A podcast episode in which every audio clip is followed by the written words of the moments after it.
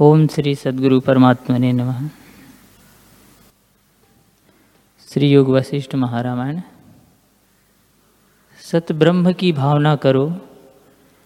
जो ब्रह्म की भावना करता है, वह ब्रह्म ही होता है। जैसे घृत में घृत, दूध में दूध, और जल में जल मिल जाता है, वैसे ही यह जीव ब्रह्म की भावना करके चिद घन ब्रह्म के साथ एक हो जाता है और जीव संज्ञा निवृत्त हो जाती है। जैसे अमृत के पीने से अमर होता है, वैसे ही ब्रह्म की भावना करने से ब्रह्म होता है। जो अनात्मा की भावना करता है तो पराधीन होकर दुख पाता है। जैसे विष के पीने से अवश्य मरता है, वैसे ही अनात्मा की भावना से अवश्य दुख पाता है और उसका नाश होता है। इसे आत्म भावना करो।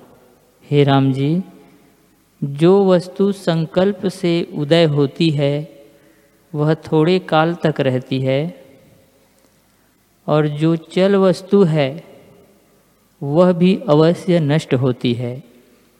यह दृश्य आत्मा में भ्रम से सिद्ध है। जैसे मृग तृष्णा में जल, सीपी में चांदी और आकाश में दूसरा चंद्रमा भ्रम से सिद्ध है। वास्तव नहीं। वैसे ही अहंकार देह इंद्रियों से जो सुख प्रतीति होता है, सो सब मिथ्या है। इसे दृश्य की भावना त्याग करके अपने अनुभव स्वरूप में स्थित हो।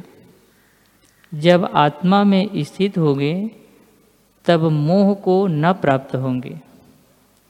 जैसे पारस के स्पर्श से सुवर्ण हुआ, तांबा फिर तांबा नहीं होता। वैसे ही तुम भी जब आत्मपद को जानोगे, तब फिर वह मोह को न प्राप्त होगे। कि मैं हूँ, यह मेरा है। अहम त्वम भाव तुम्हारा निवृत्त हो जाएगा और यह भावना न रहेगी।